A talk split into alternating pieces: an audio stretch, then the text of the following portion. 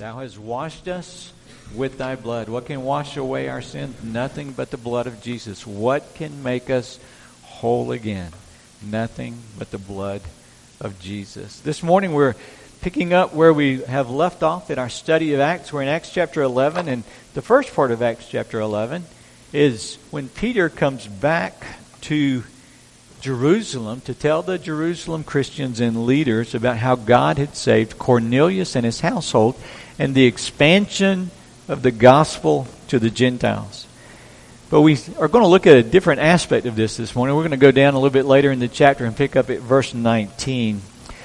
And this sermon has a very intentional purpose. And its purpose is found in verse 23 of Acts 11. Verse 23 Barnabas, having been sent by the Jews to check out and to investigate what was reportedly happening in Antioch, when he get there, verse 23 says, When he came and saw the grace of God, he was glad. And he exhorted, NIV says encouraged, which is a good translation, encouraged them all to remain faithful to the Lord with steadfast purpose. I pray that this morning, as a result of our time together, as a result of our looking in God's Word and listening and allowing God's Holy Spirit to speak to our hearts, that we will find some gladness that we will be able to see the visible grace of God and that God will make our hearts glad because of who He is and because of what He has done. And so I invite you to join me in a word of prayer. Father, we come before you as your children, brothers and sisters in Christ. And we come having been washed in the blood of Christ. We come having sung praises to you, our King and our Lord, our Redeemer and our Savior. We come in dependence upon you, knowing that even our salvation, our, our, very lives are due to your grace and your goodness. And Father, we come to you as people who are surrounded in a world that is fallen, in a world that is sinful, in a world that has struggles and pain and hurt and heartache, in a world that is in many ways frustrating and makes us angry, angry, but also a world that breaks our heart because of the condition of the hearts of mankind because of the condition of sin, because of the consequence of sin. And yet, Father, we see evidence of your grace around us, and I pray that today you will help us open our eyes to the reality of the many expressions of your grace.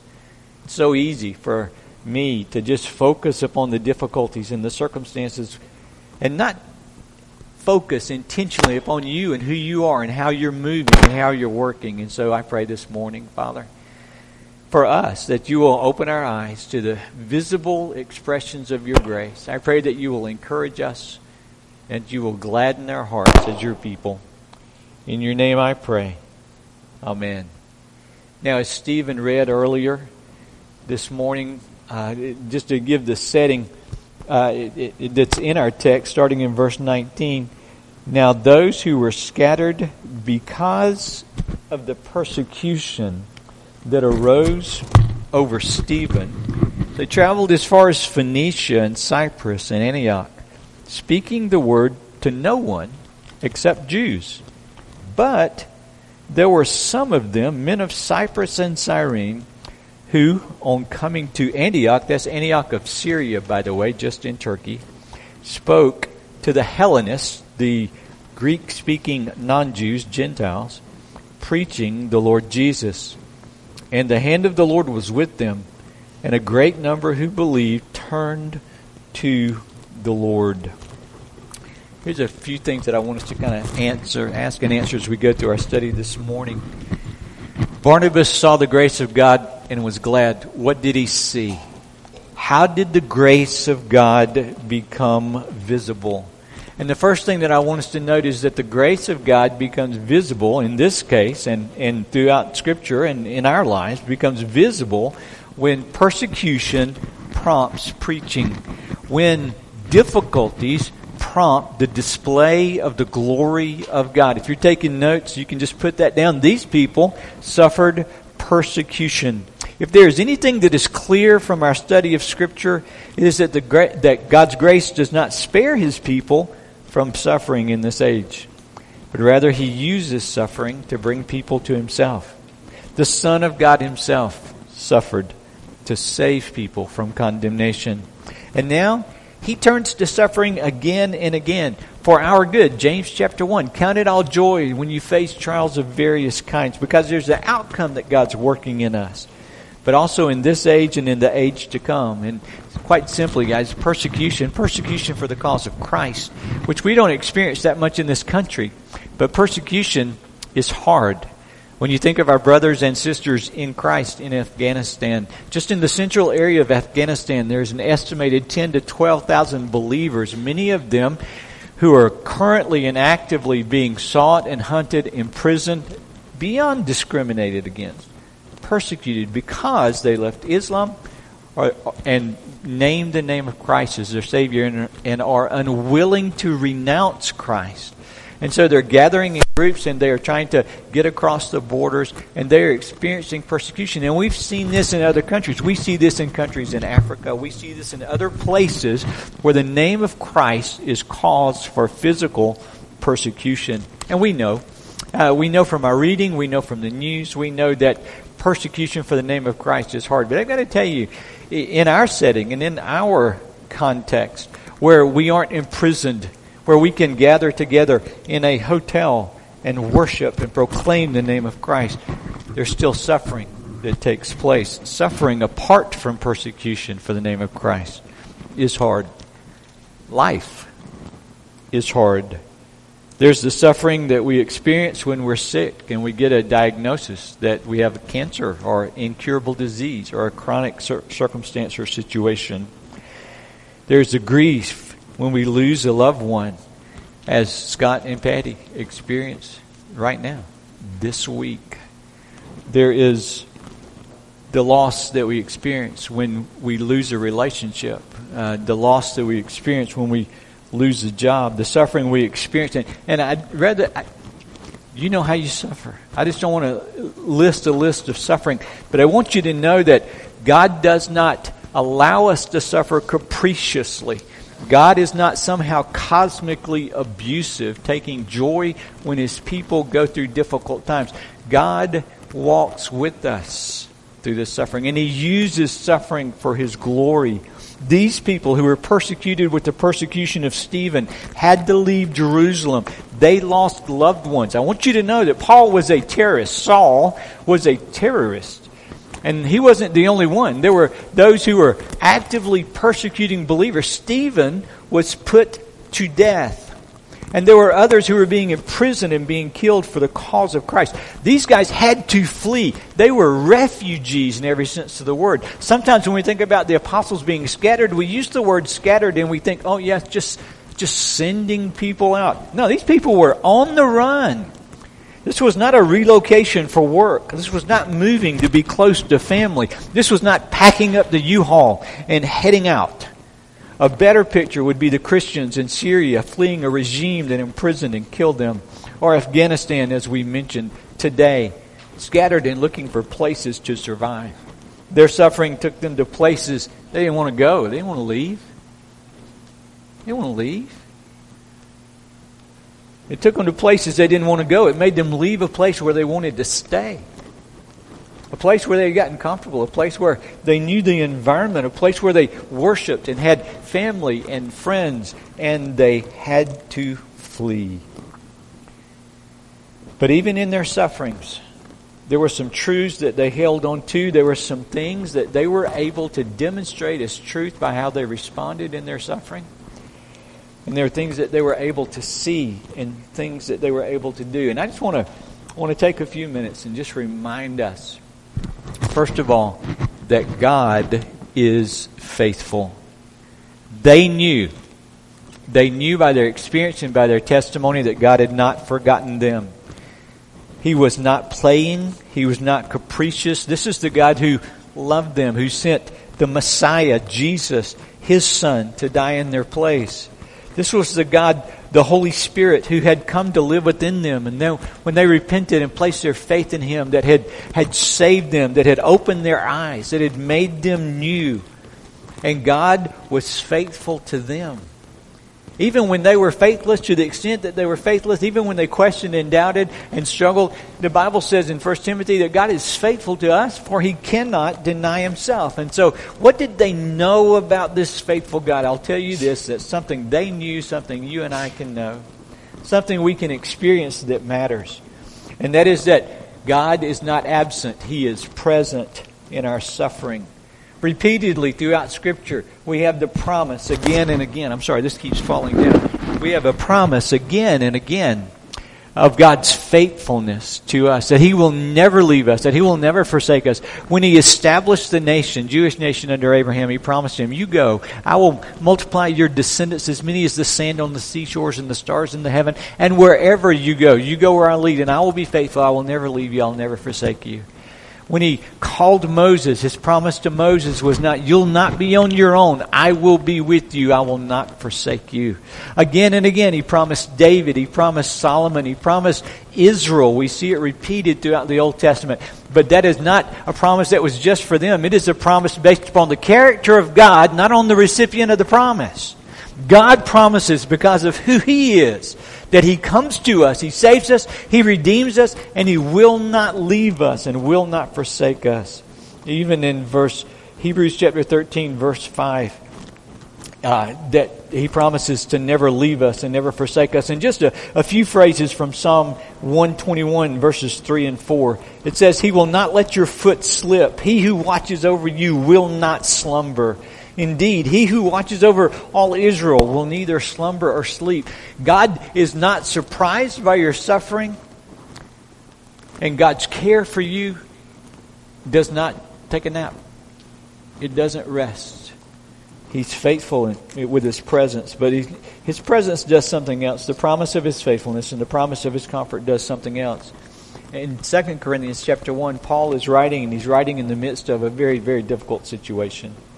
And he describes God this way when he's introducing this letter to the church at Corinth. He says, Blessed be the God and Father of our Lord Jesus Christ, the Father of mercies and the God of all comforts. Now, God comforts us in our affliction with which we suffer in order that we might be used to comfort others, which is important. We'll get to that in a moment. But verse 5, he goes on to say, As we share abundantly in Christ's sufferings, so through Christ we share abundantly in comfort too. He is present, He is comfort, but He's also strength. Jill read just a little while ago Psalm 46 1. The promise from God. God is our refuge and strength, the very present help in time of trouble. We see in Isaiah 41 that God promises us to uphold us with His strong right hand. God is present, he is comfort. He is strength. And there's something else that happens when we go through a difficult time, when we are struggling, when we are, as they were, persecuted refugees and, and facing all kind of trials. He brings peace through suffering. Jesus was preparing his disciples for his departure just before they went out to the Garden of Gethsemane. Just before he went to pray and prayed, Not my will, but thy will be done just before he was to go to the cross and to be crucified, to die, to pay the penalty for their sin. Jesus is preparing his disciples for all that they're going to face in their grief, their mourning, their confusion, their frustration. And he says to them, I have said these things to you. He's promised the Holy Spirit to them. He's given them command to serve one another. It's been a great time of teaching. But he says, I have said these things to you so that in me you may have peace in the world in the world you will have tribulation, but take heart. I have overcome the world. Here's what God did through the persecution of the believers in Jerusalem He sent them sent them to different places, places they would not have gone and did not want to go. He made them have new experiences, experiences that they didn't look for and that they didn't sign up for. But God in His sovereignty brought, and it was uncomfortable, and it was hard, and it hurt, and yet they demonstrated that God was with them. And one of the ways that they demonstrated this, the, the thing that, that Barnabas saw and that made him glad, was that as they went, they were talking about Jesus. As they went, they proclaimed the gospel. As they went, their faithfulness to God was strengthened as they were telling people why they were being persecuted, why they were struggling, why they were even here in the first place, and what a difference Christ had made in their life. And the result of the proclamation was that many got saved. I want you, and there's a, a great book written by a great author called Don't Waste Your Suffering. I want us to recognize that God allows suffering in our life for a reason. James chapter 1 says to strengthen us and to reveal to us more of God, that we can be joyful, we can be glad in suffering because trials produce steadfast endurance. It grows our faith. It reveals to us who God is. There are things about God you learn in persecution that you, that you cannot learn any other way. They're promises of God that become expressed in reality that you'll never experience in any other way. And God draws near. God draws near. And He opens your mouth and He allows you to speak and to share with others. I, one of your uh, application questions is Philippians chapter 1. Paul's in prison, not a happy place. Paul is bound to guards. Paul has been beaten. Paul has been left for dead. Now he is imprisoned and he is glad. And the reason that he's glad is even in his imprisonment, God has given him an opportunity to talk about Jesus, to share the gospel. The Great Commission is as you go about, make disciples. And as you go about for whatever reason, make disciples. And so I think Barnabas would say, I, I will certainly say, looking at this and looking at the testimony of so many lives, that I am glad and I see the grace of God when He uses suffering for His glory, when He uses suffering for our good, and that our suffering is not wasted. Now, not only was God's glory on display through their persecution and the gospel being proclaimed, the glory was on display by the makeup of the con- congregation. Uh, the way I put it in your outline, God's grace was on display. God's grace was clearly on display when Barnabas gets to Antioch and he looks around and there are all these Gentiles that are making up the church. Sure, there are Jews, but there are Gentiles there. Picking up in verse 21 again, by the way, the phrase in the outline is God's grace is on display when division becomes unity. God's grace is on display when division becomes unity. Should be the second point on your outline. Now, verse 21 And the hand of the Lord was with them. These were the, the persecuted Jews, uh, Jewish Christians who had gone to Antioch. And a great number who believed turned to the Lord the report of this came to the ears of the church in Jerusalem. They sent Barnabas to Antioch. And when he came and he saw the grace of God, he was glad. He exhorted them all to remain faithful to the Lord with steadfast purpose because he was a good man, full of the Holy Spirit and of faith. And a great many people were added to the Lord. And in Antioch, the disciples were first called Christians. Now, when the word came back to the Jewish Christians that something was going on in Antioch, that there was a church there and that these Christians from Cyprus and Cyrene had begun to preach the gospel to the Hellenists. And this is not Jews using the Greek language. This is non Jewish Christians. These are Gentiles. You get that from but in the earlier in the passage when it says they went out preaching the gospel to the Jews, but there were some men of Cyprus and Cyrene who preached the gospel to the Greeks. Right? And so when, when, when Barnabas shows up, they're curious. What's going on up there? When Barnabas shows up, he sees a church made of widely diverse people. Yes, there are the Jews who were saved out of the synagogue, but there are also Greeks.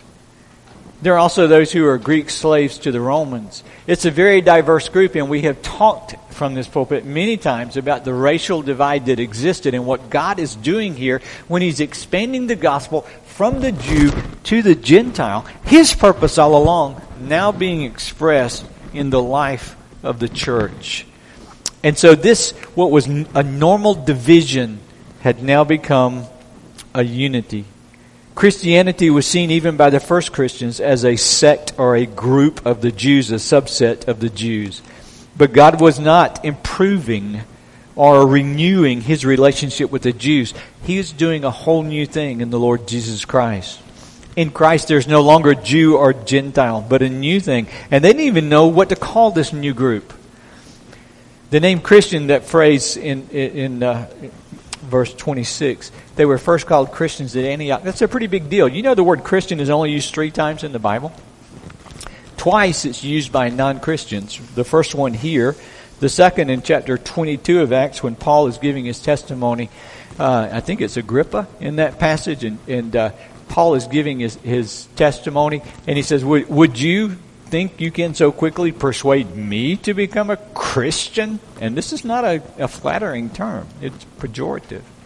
Now, the third time it's used is in 1 Peter chapter 4, when Peter is writing, and by now it's become the normal phrase to identify this group of people, but they didn't even have a name. And so the people in Antioch made up a name. Who are those people? Well, they're not really Jews.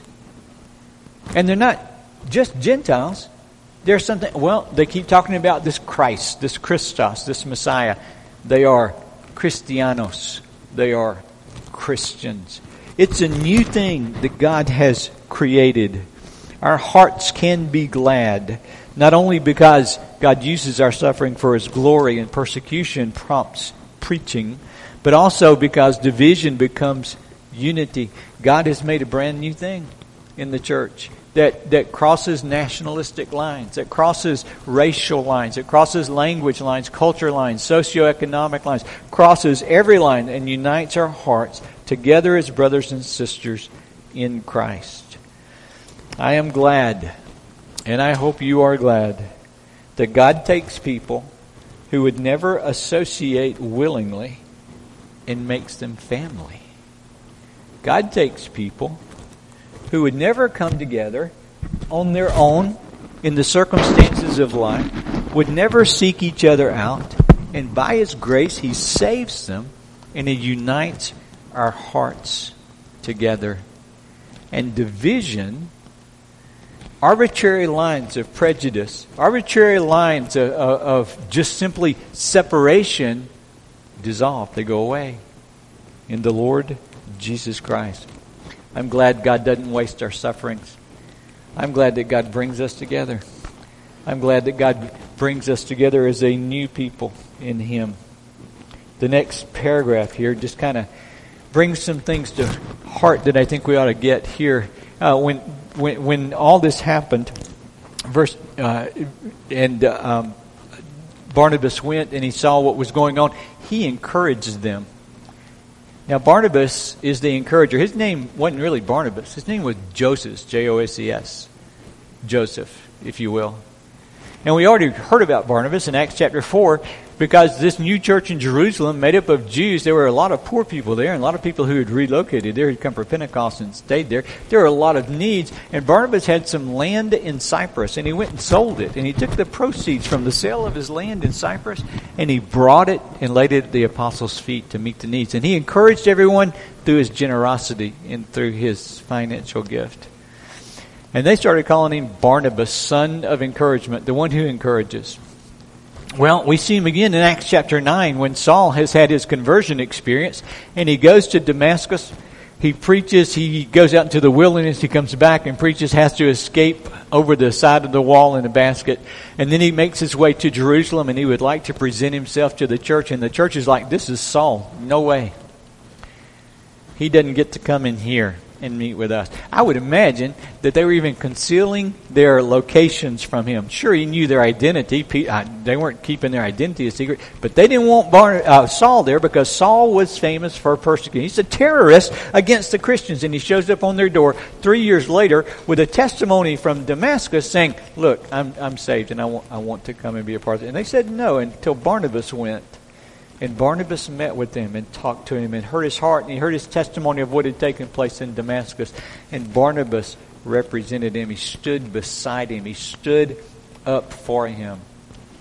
And he gained entrance into the fellowship. As a matter of fact, he, uh, he went ahead and preached in the, in the Hellenistic synagogues, and persecution again became so great that they, for his good and for their good, sent him to Caesarea and then on up to Tarsus. And so for Tarsus, 10 years now, 10 years, Saul's been waiting He's been studying.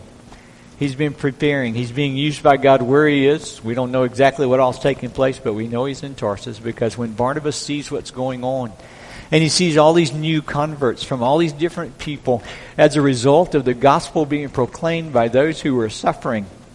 And they see the goodness of God. He says these folks need to be encouraged, first of all. They need to be encouraged to stand fast because uh, our relationship with God sometimes is, is just like an infatuation.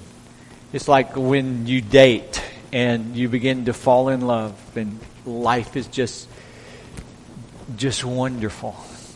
But then there are other times in every relationship where all that infatuation goes and then it's just the grind of life.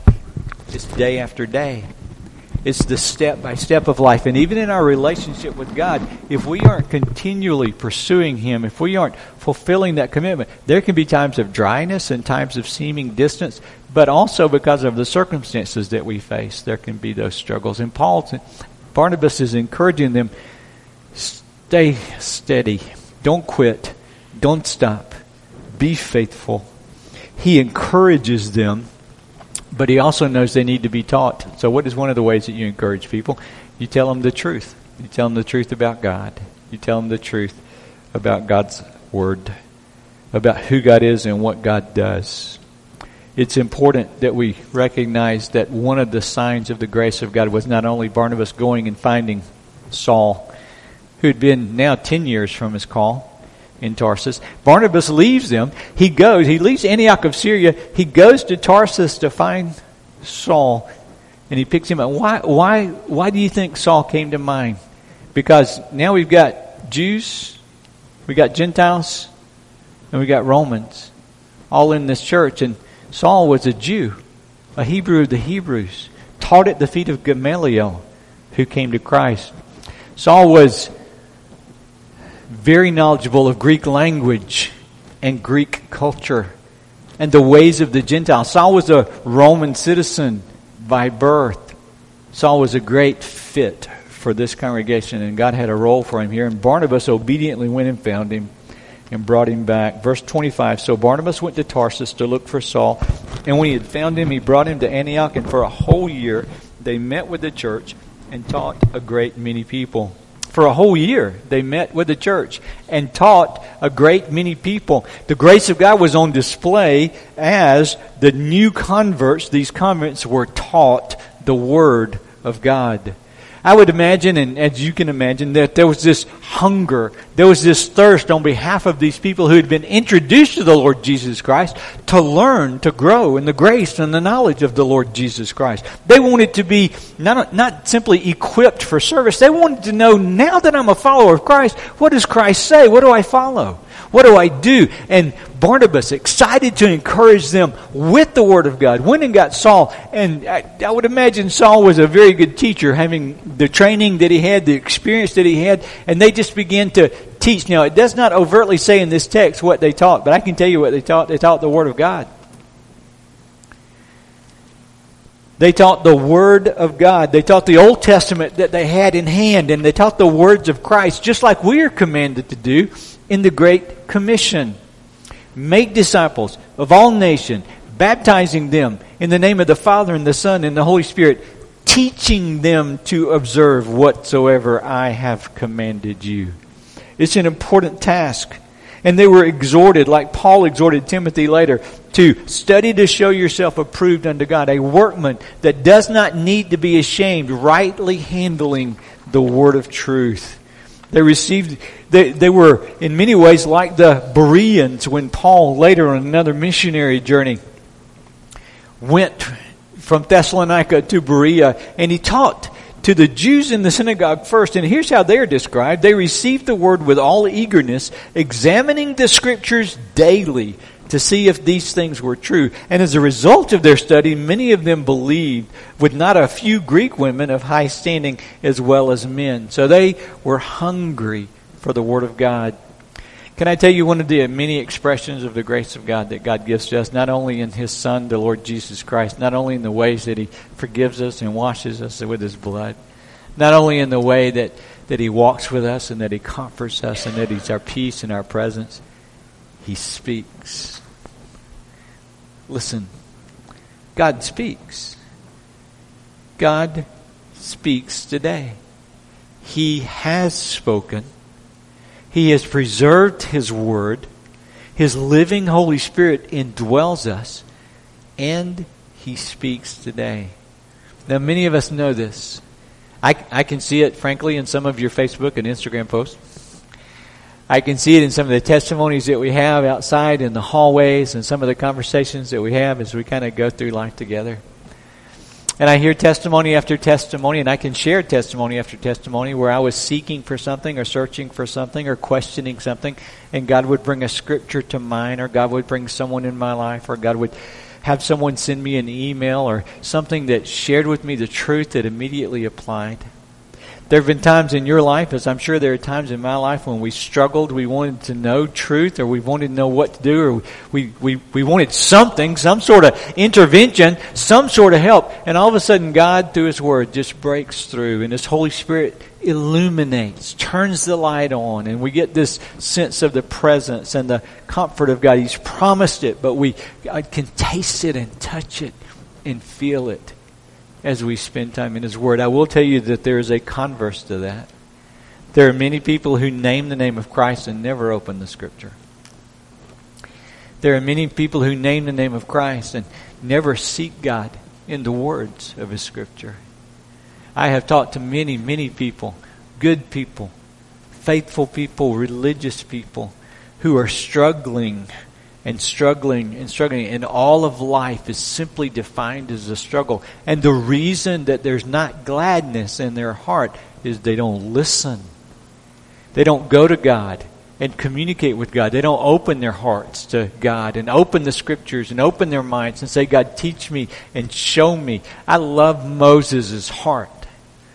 Moses, one of my heroes in the Old Testament, was given an impossible task, and God said, Don't worry, I'm with you. I got you. It's my power. Don't worry, I'll walk with you through this. And he gave him a, a, a, a, a great task to accomplish, but Moses got frustrated with the task and he got frustrated with himself. And God saw the sin of his people, and God took him up to Mount Sinai, and God said, Listen, your people are hard hearted and they're stiff necked. And so I'm going to send an angel, a surrogate, to represent me as you travel across the wilderness. And Moses, I can just imagine the panic that he had. Oh, no. I don't even want to go with an angel. I want you to go. And he cries out to God and says, If you don't go, I'm not going. I need you. I need your power and your presence and your strength. I can't make it today without you much less make it to the task that you've called me, much less be used for your glory. I can't do life for your glory without you. And that needs to be the cry of our heart. But when you cry, what happens? God speaks. And you open the Word of God and you ask God through His Holy Spirit to bring the Word to life so that His eternal Word, His Logos, becomes Rhema, becomes God's Word for you today.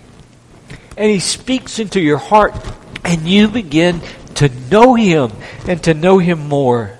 I love the psalmist's heart in Psalm 119, verses 15 and 16. He talks about the discipline that is required to know God. He says, I will meditate on your precepts. And he doesn't mean, I'll think about it when I get around to it. He means I'll take your word and I will set my mind on it and I will rehearse it and I will memorize it and I will think upon it and I will repeat it and I will write it on a card and stick it on my review mirror in my house and my refrigerator and my bathroom mirror.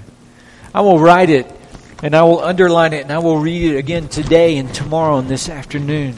I will think it over and I will pray it back to you and I will ask you to make it real to me. I will meditate on your precepts. I will fix my eyes on your ways. I will delight in your statutes. How many, how many of us can say that's our testimony? I will delight in your statutes. Why? I will not forget your word. Let me tell you what happens when you get in the Word of God. You know what you see when you get in the Word of God? You see God. You see God revealing Himself to you, revealing His character to you, re- revealing His truth to you. I will fix my eyes on your ways. When you, when you study the Word of God, you will see the hand of God.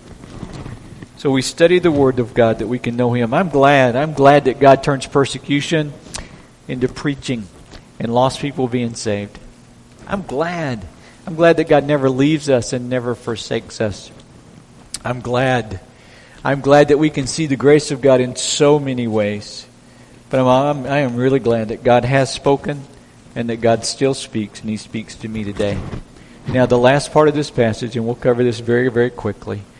The prophet came, several prophets from Jerusalem came. One of them, named Agabus, said, In the days of Claudius, there's going to be a famine throughout the land. People are going to be suffering. The Christians are going to be suffering. And what did these this this group of Christians in Antioch do? What what was the next sign of the grace of God in their life? They took an offering. what did they do? They took an offering. Each one determined to give as he was able to meet the needs of the saints. In our leadership team, we've been talking about what are the things that characterize our congregation? What are the things that should characterize our congregation? And I will tell you that generosity keeps coming up in those conversations as a characteristic, both realized and aspirational. I believe that we are a generous congregation. I really believe we're a generous congregation. But I want to tell you something. You can't outgive God. You can't. You're you are you are reflecting the character of Christ in your life when you turn your attention off yourself and you turn it to the needs of others. In this context, to the needs of other Christians, which we see repeatedly. They opened their hearts, and because they opened their hearts, they opened their wallets, if you will, and the grace of God was evident because generosity was expressed. That's the fourth point on your outline if you're following. The grace of God was present because generosity was expressed. They took up an offering for the Christians in Jerusalem. They met one another's needs. Now, we started this by saying, How can you be glad in the midst of persecution? You can be glad because God doesn't waste your suffering, He uses it for your good and for His glory. How can you be glad when you see the grace of God, you can be gra- glad that the grace of God unites you with other people, people who are different from you, people who are the same as you. God doesn't allow you to stay isolated in Christ. You have friends in Christ. You have family. In Christ, you have brothers and sisters. How do you see the grace of God? You see the grace of God in listening to the voice of God as you study to show yourself approved unto God, a workman that does not need to be ashamed, rightly handling the word of truth. As you meditate upon the word of God and you fix your eyes upon his way, you see the grace of God. How do you see the grace of God? Being the recipient of the grace of God, you're gracious toward other people. I am a southerner. Now, I know that not everybody in this room is, and certainly probably not everybody in the in the sound of our voices. And I do not know life much beyond the South, apart from what I read and brief trips elsewhere. I have been to other countries, and I've been to other country-like places, such as New York and places like that. Um, I do know that there is a characteristic from in this part of the world that, that that I was just raised with. Many of you were raised with, and it is that we tend to be socially nice. Now that might be changing. I don't know, but where I come from, we still wave at people we don't know, and we still say typically yes, ma'am, and yes, sir, even adult to adult junior to senior. We typically smile. We typically greet each other well. And we have many small expressions of what has been deemed Southern hospitality. You guys know what that means, right? it's more than it, it's more than fried chicken, all right? Southern hospitality is showing kindness to one another. And there's a picture of grace, I think, that goes along with that. We go through life, and life is hard. And our tendency is to isolate and to close the doors. Our tendency is to practice some form of escapism. We get into a movie, or we get into a book, or we get into a hobby, or we get into something, rather than deal with the pressures of life. and it may be work, just busyness, and all of the things that go along with that. And as Christians, we have this wonderful, unique privilege to express God's grace, God's generosity to us, to one another. And to do it consistently and to do it graciously as a testimony of His grace to us. Now, this is not about being from the South. That was just an illustration. Here's the point. As Christians, we are to love one another and to care for one another as a defining characteristic of what it means to be Christ, both for His glory, for the good of the congregation, but also as a testimony to those outside of the grace of Christ. And we get to be gracious to them as well. Isn't God good? Have you seen the grace of God? We see it there. We see it in persecution being used for God's glory by the gospel being presented and many becoming saved. God reached a city because of the suffering of a few. We see it in the Word of God becoming alive to these people. In the, we see it in the generosity that was expressed. And I would ask that God open our eyes to the grace of God that we see around us today in our context and in our circumstance and that be, like Barnabas was to Paul, an encouragement. Like how God encouraged Barnabas. Barnabas went to encourage the church at Antioch, and Barnabas was the one who was made glad. And that the song of our heart may be, He has made me glad.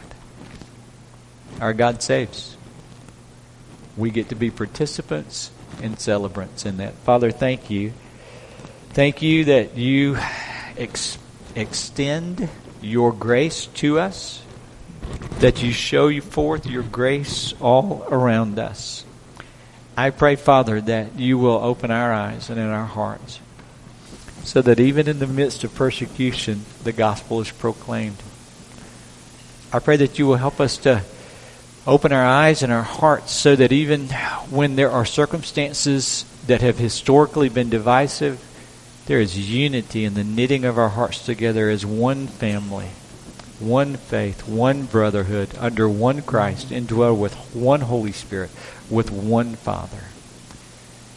Father, I pray that you'll open our minds and our hearts and our hunger to listen to you so that in your word, as a discipline and as work and as effort, the expression and the consequence of that is that we rightly handle the word of God and you open our eyes and we know you we see you clearer than we've ever seen you before. And Father, I pray that you'll just continue to display that in us as you open our hearts to generosity as a display of your generosity to us. We love you and we trust you to do so. In your name I pray. Amen. Let's stand together.